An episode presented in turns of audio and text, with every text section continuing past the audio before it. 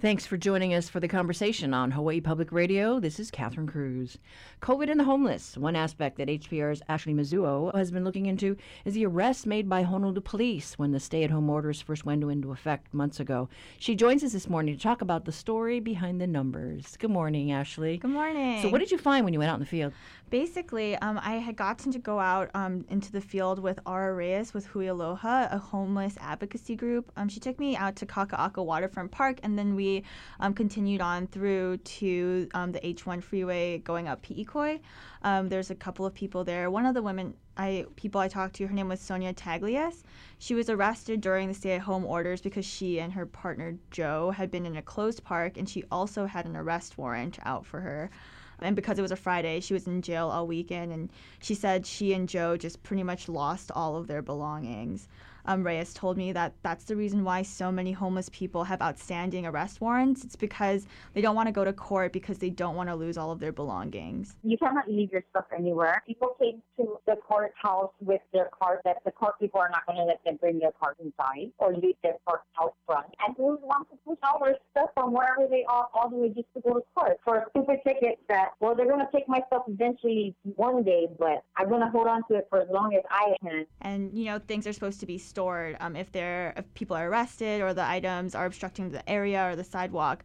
Um, but the storage facility is all the way out in Halawa and not really accessible by bus. So all the people I spoke to said it's really difficult to go and retrieve their things. So most people just cut their losses and let it go anyway. But what makes this particularly difficult for many people is when important documents are taken, things like an ID maybe, and almost all of the people I spoke with um, both in Kaka'ako Waterfront Park and then also by the freeway, they all pretty much said that they haven't had an ID in years because it was taken at some point when they were arrested or was like lost in their things. Um, and that just makes it even more difficult to, you know, re-enter. So, how much of these uh, low-level citations? How much of a burden is it on on the homeless uh, population?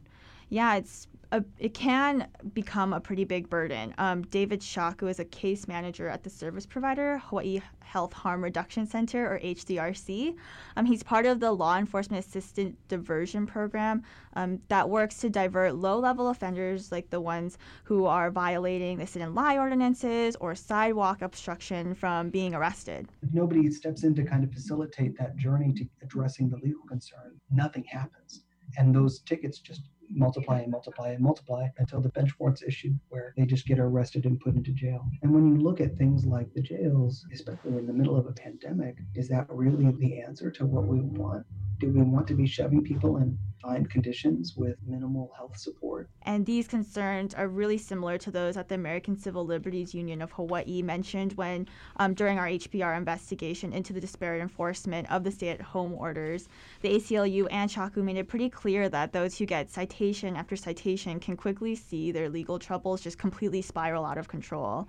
Um, HDRC also mentioned that when people are arrested and then let, let out of jail with pretty much no belongings, it makes it really difficult for outreach workers to find people they were working with to offer housing vouchers or other resources. So, generally, how do these homeless deal with the citations when they get them? Um, one of the pe- people I spoke with, his name's Alvaro Alvaro Alvarez. He lives in Kaka'ako Waterfront Park. Um, he tries his best to take care of the citations, he says, but it's really difficult. I do community services again if I have a little bit extra cash that I can afford.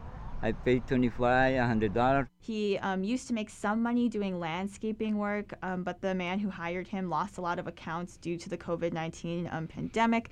So he hasn't really been able to get those um, job gigs. Um, he says also that he could definitely use the money he puts to his citations for other expenses. He's one of the last few people living in Kaka'ako Waterfront Park after the city took over the land from the state. There's been a lot more formal enforcement in the area, what the city calls compassionate disruption, and others would refer to as sweeps. Okay, but didn't the city like pause the formal enforcement during the stay-at-home orders for a while? Right. Yeah. Between March 23rd and April 20th, they had paused the formal enforcement. Um, and formal enforcements basically when the city clears homeless encampments. But those formal enforcements require notification, storage guidelines, and usually comes with a lot of service outreach leading up to the enforcement. Um, but that isn't necessarily the case when HPD is just responding to community concerns. Um, so that's why you'll still see people being cited for park closure violations and sit and lie during the formal enforcement pause. Um, Mayor Caldwell paused the formal enforcement and reopened public bathrooms, um, which were originally closed during the shutdown, um, but was reopened um, after a lot of advocates, service groups, and CDC guidance kind of came out saying that they should reopen them. Yeah, and that Um, was for cleanliness, right? They, they need to wash their hands and Right. go to the bathroom. Yeah, exactly.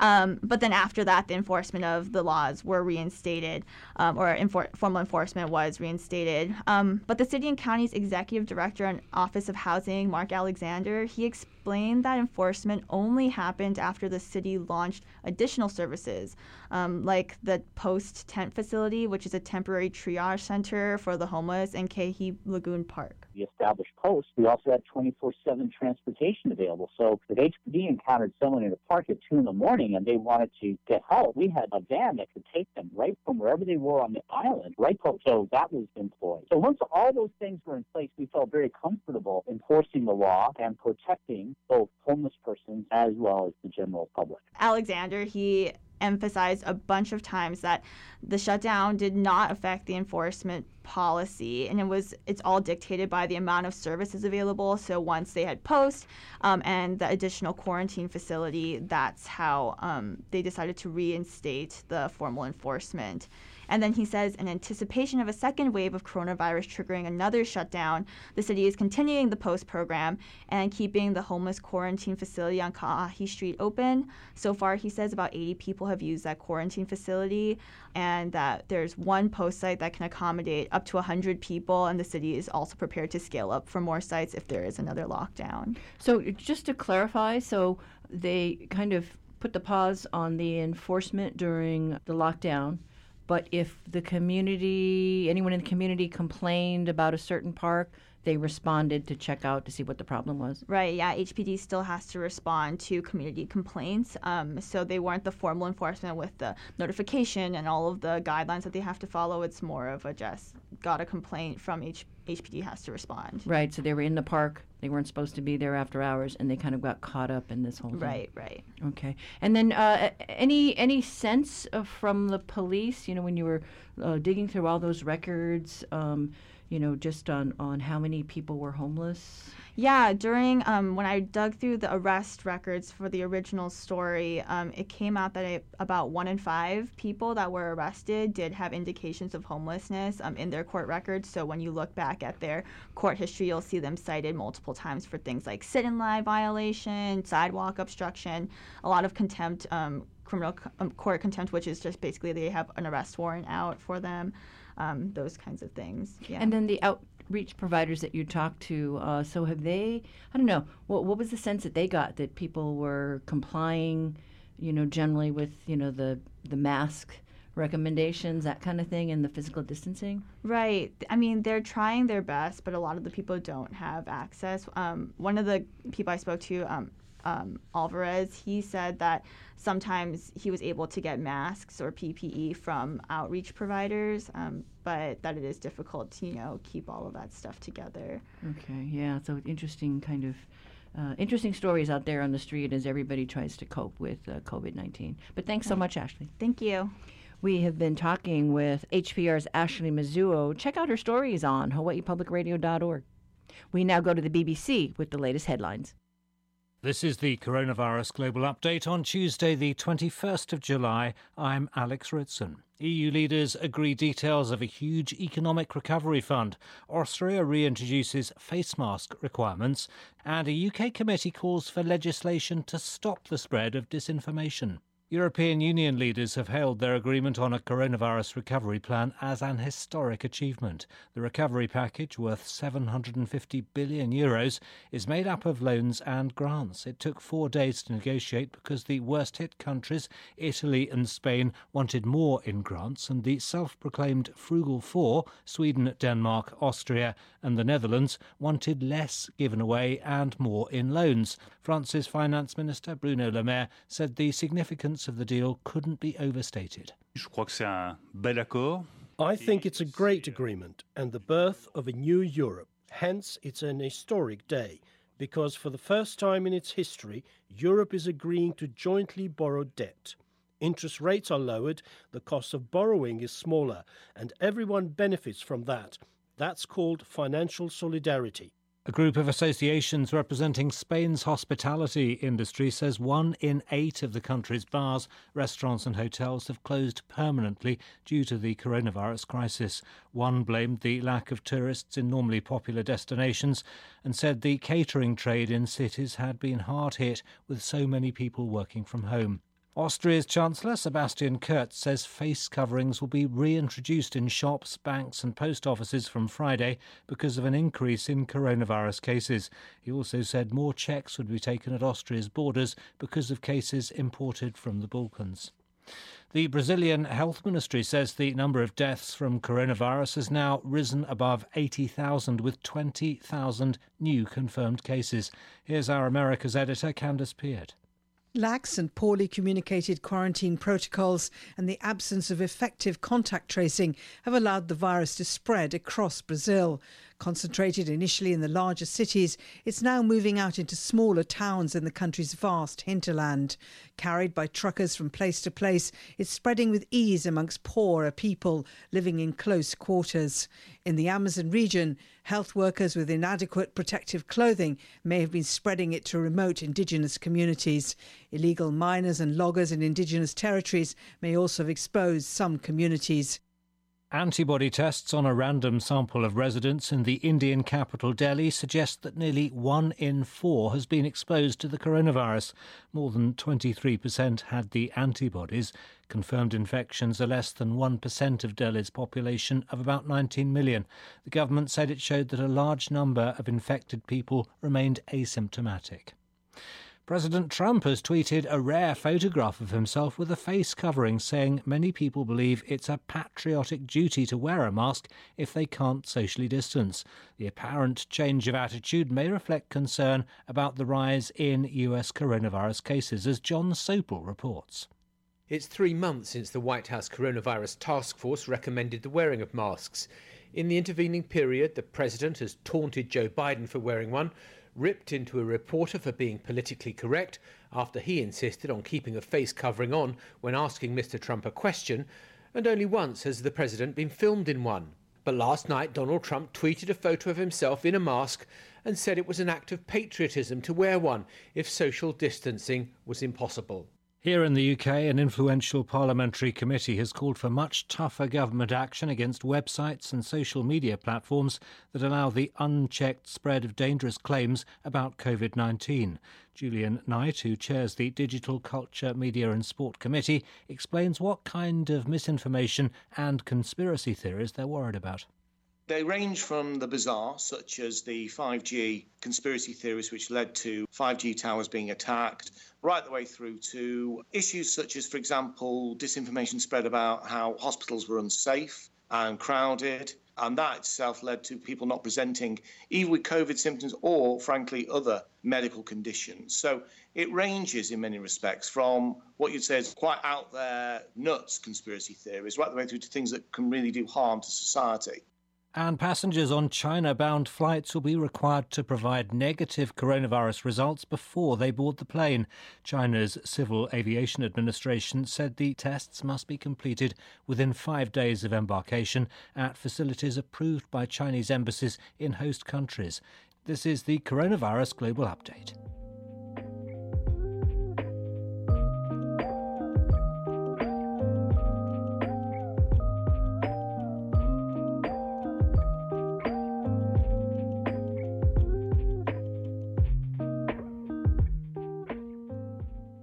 Support for Hawaii Public Radio comes from the Honolulu Museum of Art, welcoming the community to reconnect with the art and museum spaces on Pauhana Friday evenings until 9 p.m. through September. HonoluluMuseum.org.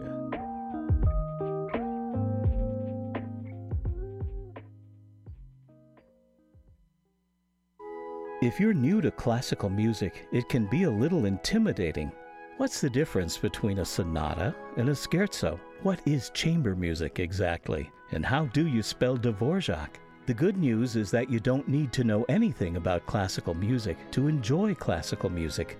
Head over to HPR2, your home for classical music, for a listening experience that meets you where you are. Stream on the web, our mobile app, or on your smart speaker. This is the conversation on statewide member supported Hawaii Public Radio. Your backyard quiz is next.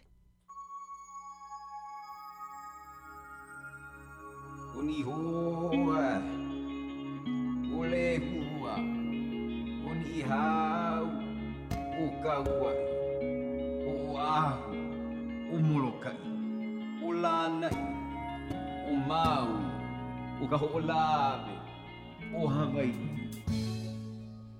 The Republic of Palau's Capitol building took more than 20 years to build and was designed by Honolulu architects. It looks a lot like buildings found in D.C. and in state capitals throughout the mainland and uh, not very island like, though, with its 40 foot dome. The exterior looks like it would be more at home in 19th century New England, but the interior makes some concessions to the climate. A central plaza and open air breezeway connect wings that house the judicial, legislative, and executive branches of the Palauan government. Officials said they wanted a building that sent a message of power, strength, and stability from the fledgling nation's government. And that's the design that a local designer gave them for today's quiz. Can you name this architect? Call 941 3689 or 877 941 3689 if you know the answer. The first one to get it right gets a reusable tote bag that tells people you got it right.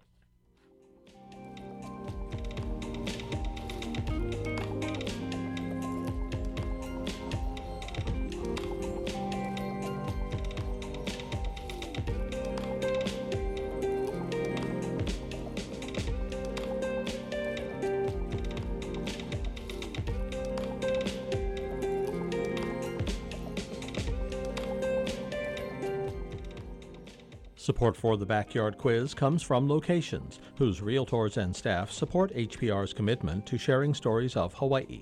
Updated property listings, including virtual tours and a mobile app, at locationshawaii.com.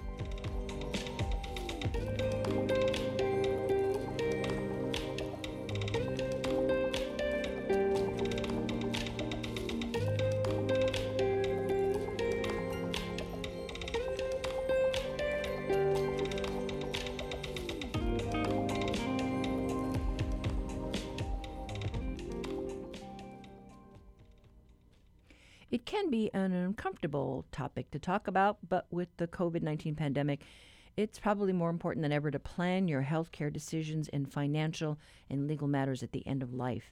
The University of Hawaii Elder Law program at the William S. Richardson School of Law teaches students about elder law and provides legal services to seniors and their caregivers.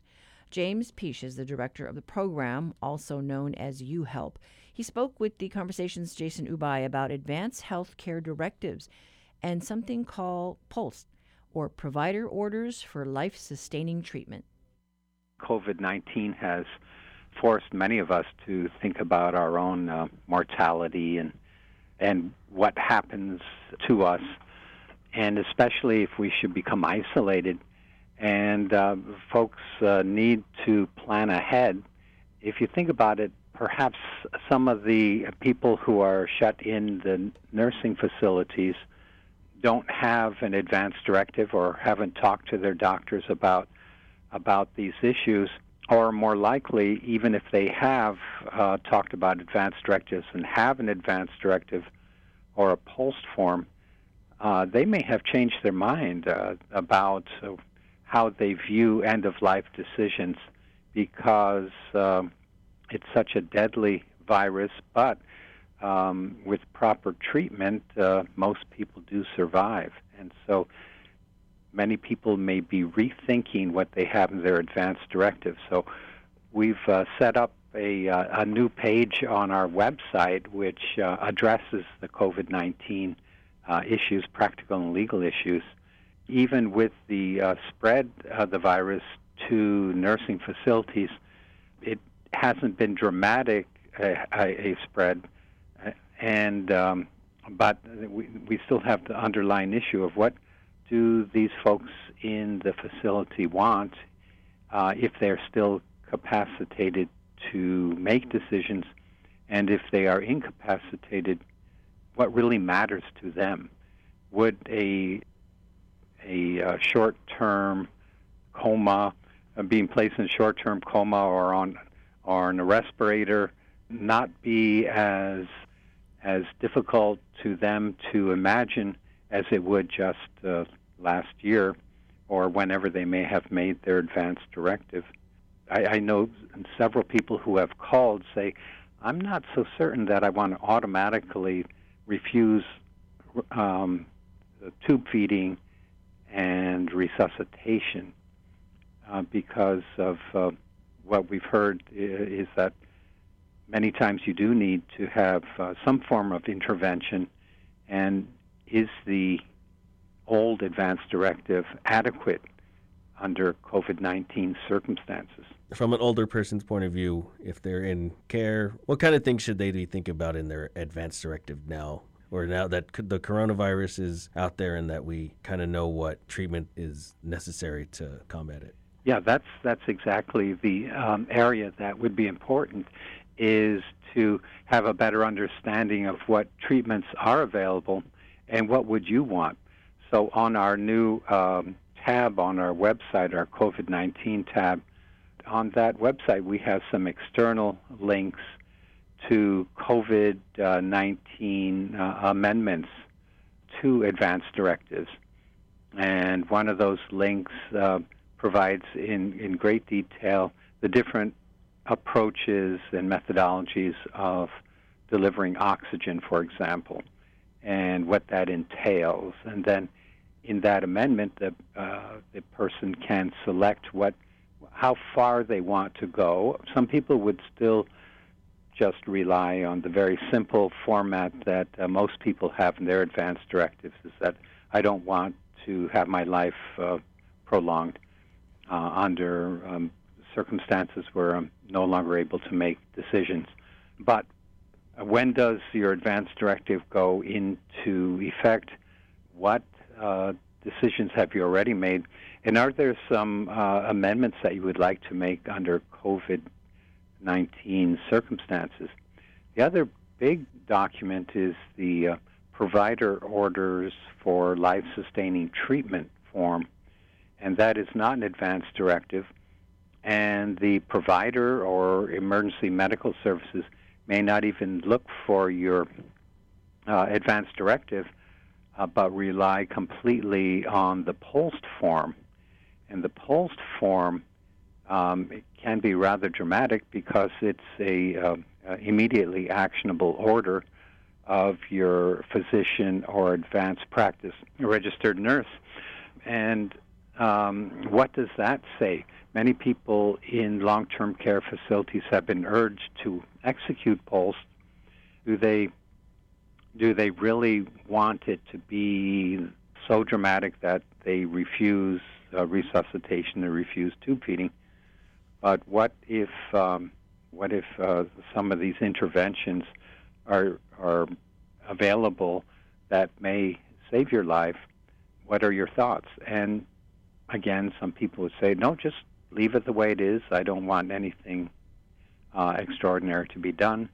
Uh, others may say, well, you know, I, I'd, I'd like to talk about that. And that that's the most important thing is that the individual who is faced with these uh, decisions uh, should talk to the healthcare provider, to the family members, to uh, caregivers, and discuss the, the, the medicine, the science, what, their own feelings, and uh, then they can either keep their old advance directives or uh, think about doing an amendment or execute a brand new advance directive and or post form.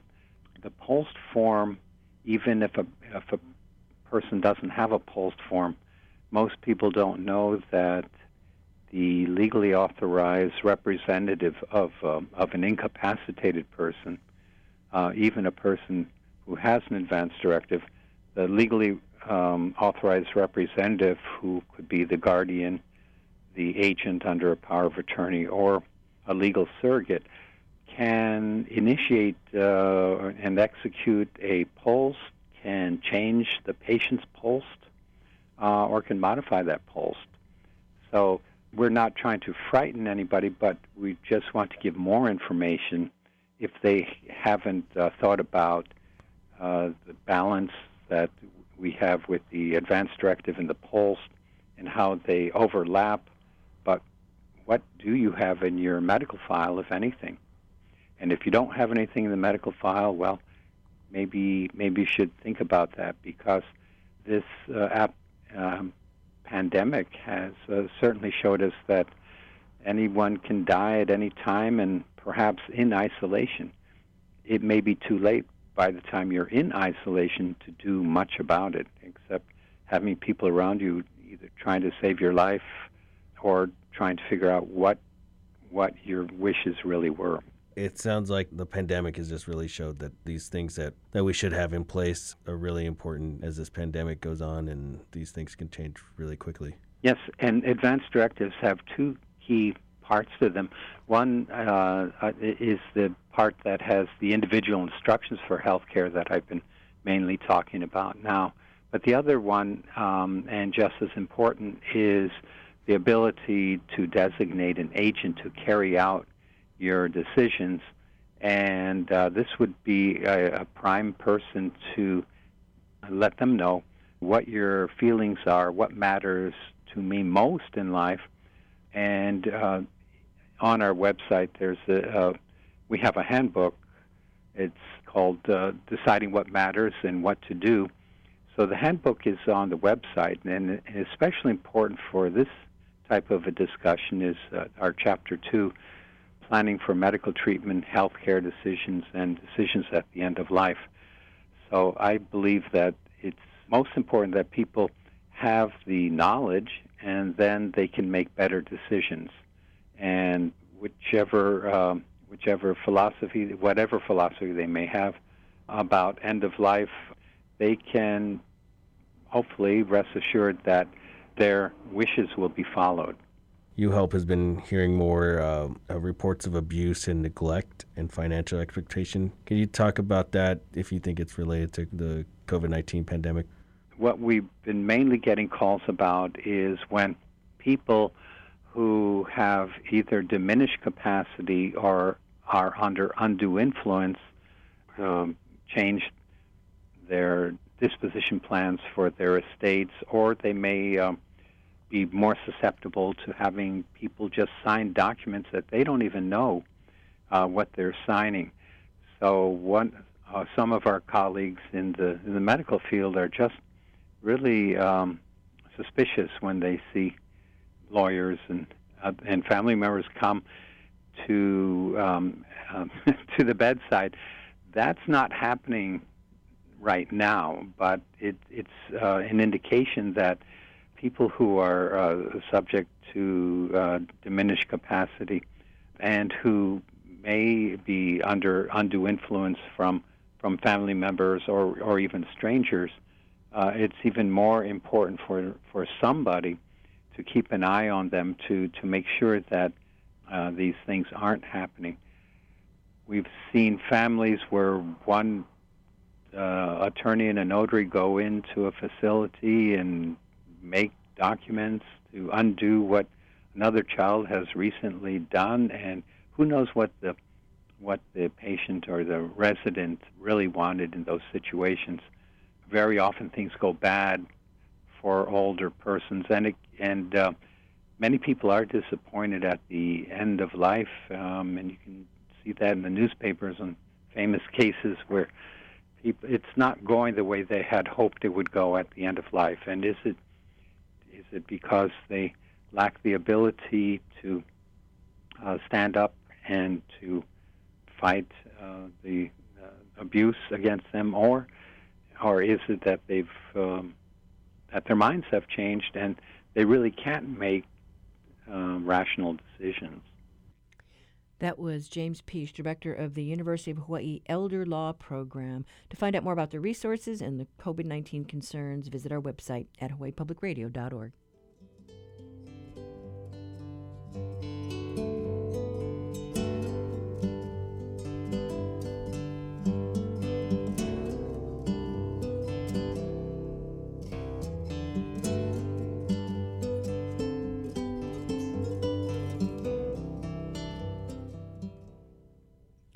Honolulu Civil Beat's transportation reporter Marcel Honoré has a story today about rail. Where do the leading mayoral candidates stand on the issue? He joins us this morning for our reality check. Good morning, Marcel. Morning, Catherine. Good to be here. Yeah, so, you know, we've seen some of these candidates in action because they've held office before, and some have worked very closely with the rail project.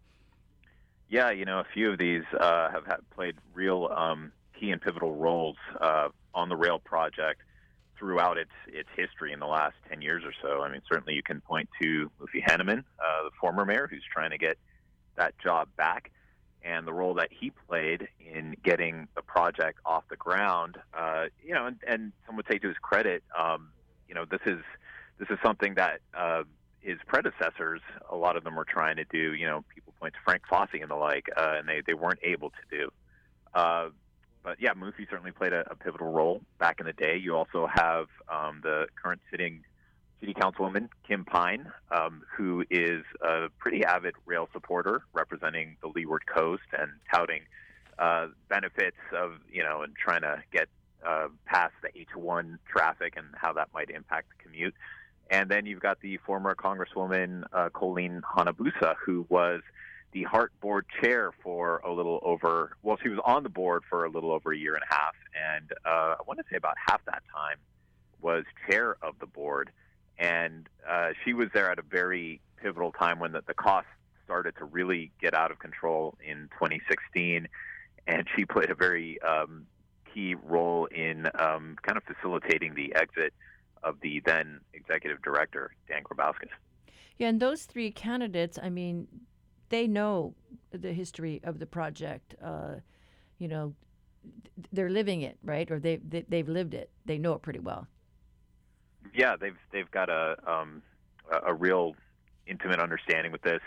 Uh, you know, I, I think about Kym Pine, who's who's watched this, and she's basically shared that she and other members of the the city council were um, uh, played a role in in helping to push along what is now a federal criminal investigation taking some of the um, uh, the the information and the details they got out of a city audit back in 2016 and saying this is either you know the, the mismanagement that was flagged was was either horribly incompetent or something worse you know and she'll she'll use the c word the corruption right? Um, so yeah uh, you know uh, Colleen Hanabusa during her time uh, on on the, the board and when she was chairing it I remember those those meetings you know they would they would double in time because uh, you know people point out uh, Colleen really likes to get into the weeds and into the details of things, and she would just spend a lot of time uh, going going through the details of what was happening with the project. Yeah, and because uh, these candidates are familiar with it, you know, critics could say, well, you know, did you do enough to curb the costs? You know, what did you do when you were in office? Yeah, and that's kind of they've they've all kind of distanced themselves. You know, Mufi saying, "Hey, uh, a lot of these, uh, you know, the bulk of this happened, um, the cost increases happened well after I had left office. Um, of course, uh, some of the initial cost increases are attributed to the contracts that went out when he was still in office. Um, you know, Colleen would, would say, as, as HART chair, the, the HART board really didn't have a lot of power um, uh, back when, when she was on the board. And they did manage to get – uh, some reforms through by charter amendment that gave uh, the board a little more scrutiny over change orders, uh, that they would have to see those and approve them rather than just hiring and firing the um, the, the, executive director. And um, you know, again, Kym Kym would point to um, some of the steps they've taken to try and get some some federal scrutiny, and she's called for more federal um, oversight on site at HART's offices uh, for the project. And you've got the uh, two of the other candidates, uh, Rick Blangiardi and uh, Keith Amemiya. I know they, it's a steeper curve for those two.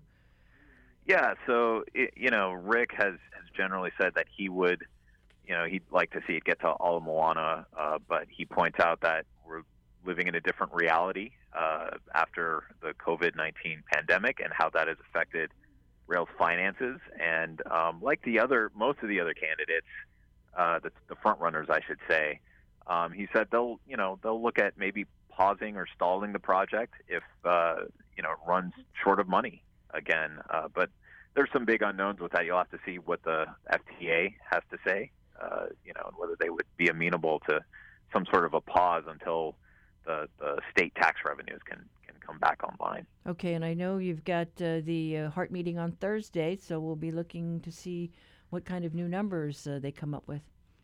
Yeah, there'll there'll be uh, there'll certainly be an update uh, from the chief financial officer, um, and it's it is looking like it's it's uh, coming significantly short of what was projected to come in uh, by you know over a hundred million dollars. All right. Well, we'll have to, to check back and, and see how that uh, plays out. But thanks so much, Marcel. That was reporter Marcel Honoré with today's reality check. Uh, you can read his story online at civilbeat.org.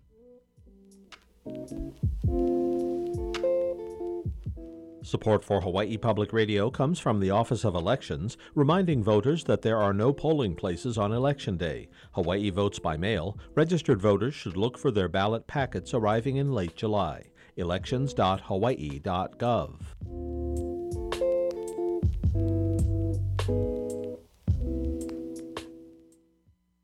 I'm Stephen Dubner on the next Freakonomics Radio. When Maria Konnikova decided to become a professional poker player, she didn't know how many cards are in a deck. Yes, I thought there were 54. This is a true story. We find out how Konnikova not only learned to win, but what poker taught her about skill, luck, and decision making. Life is a game of incomplete information. How to make your own luck. That's next time on Freakonomics Radio. This evening at 7, following Counterspin. After our segment on the pressing needs of the Waianae Coast, we got this on our talkback line.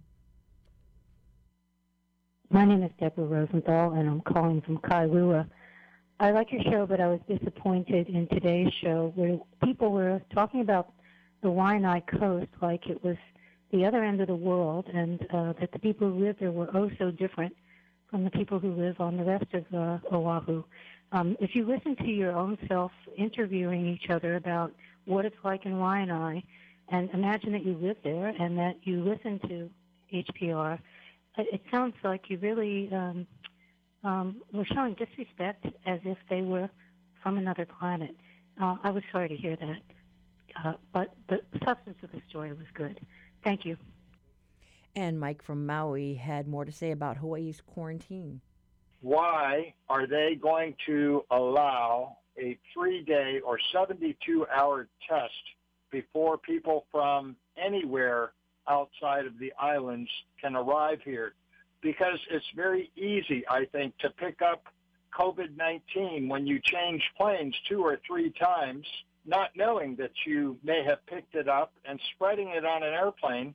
And then they get here, and you have many people spreading COVID 19. I think that they need to give a test before the last flight to the islands, and they should spend more money to have a more accurate test that can get the results in 10 minutes. If you are negative, great. You can come without quarantine. But if you are positive, sorry, you can't come. Thank you very much for taking my comment. Bye bye for now. And thanks for the feedback. Email us at talkback at hawaiipublicradio.org. Reach out via social media on Facebook or Twitter, or call our talkback line 792 8217.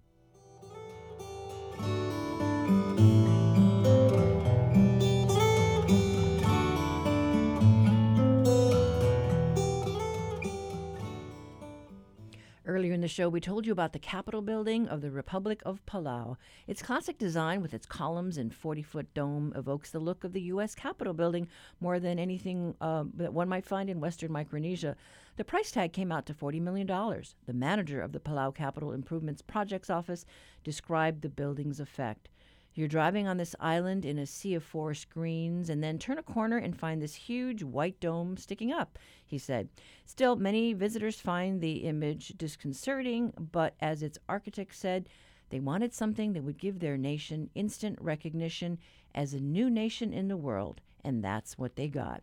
This morning, we asked you to name the local architect. You can thank Joe Farrell of Architects Hawaii for the design. And uh, congratulations to Ray from Kula Maui. You got it right. That's today's quiz. If you have an idea for one, send it to talkback at hawaiipublicradio.org.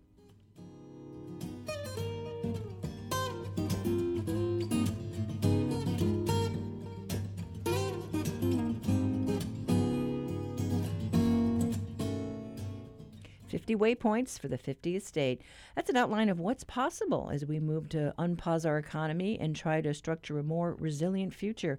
We talked to Blue Planet's Jeff Mikulina about the just released plan. This has been in the works for a few months since the you know the beginning of the, the pandemic and the the subsequent you know crisis here in Hawaii. You know we've been wanting to put forth an agenda that marries the the situation we're, we're in with a, an eye toward the long term for climate change because there's so many parallels between the issue of you know responding to a pandemic, our climate crisis, as well as justice issues and recovering our economy. So we want to explore those intersections and see how we could put forth a document and start the conversation about Hawaii's recovery. So some of these points are quick turns and some are kind of larger overhauls. That's right. Some some of them are, are programs that could be you know fairly for implement. Some of them are larger policy pieces which we think are necessary to help kind of shift our economy to one that really takes advantage of our our local abundance and sets on course for a more resilient economy. We've been hearing a lot about how we need to diversify because tourism has tanked and everybody's hurting. We've heard lots about green energy and the opportunity to really push that. Right now, clean energy is really one of the bright spots in our economy. In the recent proposals for some of the larger renewable energy projects that have recently been approved, it's one of the largest investments of capital into the state, uh, possibly looking across the all of the sectors, I mean, it's uh, we're talking three to four billion dollars of investment uh, in clean energy, and that also means new jobs, uh, and it means us weaning off of oil, which is money that just leaves the state. We have a situation now on the Big Island, you know, where you've got that Honua plant in the throes of a real dilemma because they've got the plant built, but they don't have the go ahead with the PUC. That whole situation is just, it, it's unfortunate. But it also shows how quickly the landscape is shifting. I mean, it used to be, you know, clean energy was expensive and not reliable around the clock, but today it's the cheapest source of energy. Uh, and that's primarily solar plus storage, which is you know grown tremendously on Oahu, but also on Hawaii Island. That makes some of these you know older facilities or proposals that were just a few years old uh, look outdated already. And we've seen a real shift in this whole working from home, working remotely. And so we'll be curious to see what that means going forward. You know, what businesses opt to pull back on the physical footprint, but then also, you know, raises questions about okay, you know, how does this work? Could we do a four day work week? Exactly. One of our waypoints is looking at encouraging, you know, telecommuting, staggered work hours, now's the time. People have experienced it. We've adapted.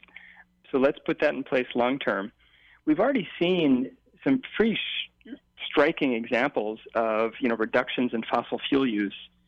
If you look at April's uh, gasoline use statewide, it's down nearly 50% from average Aprils in the past five years. Um, so th- that's substantial savings, uh, and that's money in people's pockets. It's less greenhouse gas pollution. Um, so let's find ways that we can take the best of the experience we're having right now, uh, make those changes durable.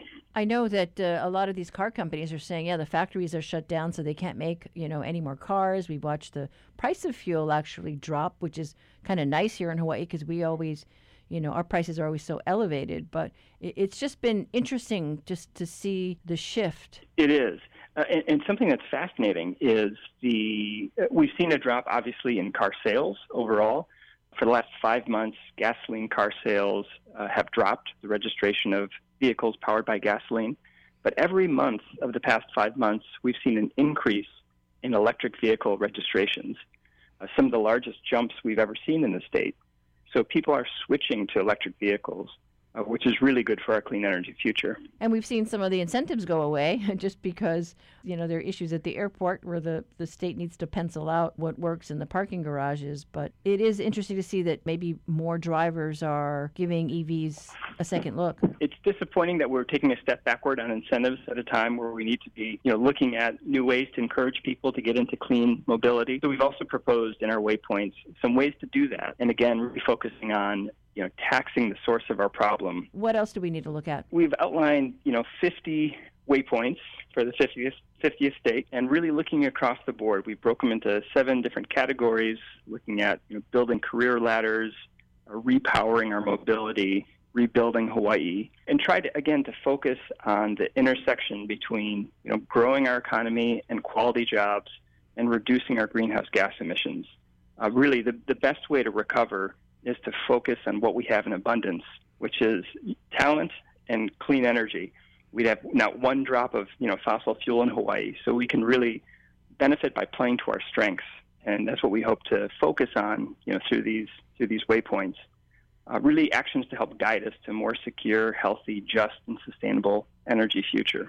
It's been interesting because this pandemic has caused us to pause in so many different ways. The experimental thing with closing Kalakaua in Waikiki, it is nice to see families and children out there enjoying Kalakaua with no cars. We had proposed, you know, closing select streets, in particular Kalakaua, because that one is just a perfect example of it should be built for, for people, not for cars. That's a, the heart of our, you know, visitor infrastructure. And so it should be unimpeded access to the ocean and just a great thoroughfare for, for bikers and other, you know, fossil-free uh, ways of transportation. And, and places around the world are looking at the same thing. You know, Seattle has designated some 22 miles of roads they're converting permanently into car-free areas. Uh, similarly, in Milan and London and other places, finding that you know to provide for outdoor social distancing and exercise, you know we don't need all of these all of this public land dedicated to automobiles. What do you hope to do with this report? We present this with humility. We understand that this is just a conversation starter. And so we hope to have those conversations, both with elected officials, decision leaders, uh, with anyone who's willing to listen. We have this opportunity to really reimagine what Hawaii could be. We proposed 50 initiatives. We'd love to join the conversation and talk about others, but this pause has really given us this unparalleled opportunity to rethink uh, what our future could look like. And really, probably we've bent the ears of a lot of power brokers in this town that maybe wouldn't have, you know, given this a, a first glance. We hope, and by power, you know, we think uh, electricity and, and vehicles and the like. It's hard. The, the pull of the status quo will be very strong. People want to get back to some some sense of normal, as do we. But now's our chance to really transfigure how we do business in Hawaii. Uh, when we look at tourism, uh, you know, we'd love to bring back visitors when the time is right, but let's do it in a way that really captures the essence of clean energy islands, uh, where people come here and experience an electric vehicle. You know, they stay in a hotel room that's powered by clean energy, and and they see how you know the islands are climate solutions. You know, demonstrating to the world what that looks like. We think that's something that uh, Hawaii is uniquely positioned to do. You think that, it, given that we've gone through this pandemic, that it'll accelerate certain pieces of the climate change picture? We, we think certainly. I mean, it's unfortunate that just because we're having this pandemic, these other issues don't disappear. I mean, there's still we're still seeing an uptick of carbon dioxide as measured on top of Mauna Loa, but we're seeing a taste of what a different future could look like. You know, with airplanes parked and with cars parked, and people taking this pause so rarely do we have such a gift, as as horrific as it is, to really think differently about you know how we could live on this earth. There's a lot of a lot of conversations happening, and understandably, decision makers have to balance near term and longer term. Um, but we hope to really you know show those connections and and show how we can set ourselves up. Um, going back to business as usual just isn't an option. Uh, we we can build a more resilient future. That was Jeff Mikulina with Blue Planet Foundation talking about its newly released report 50 Waypoints for the 50th State.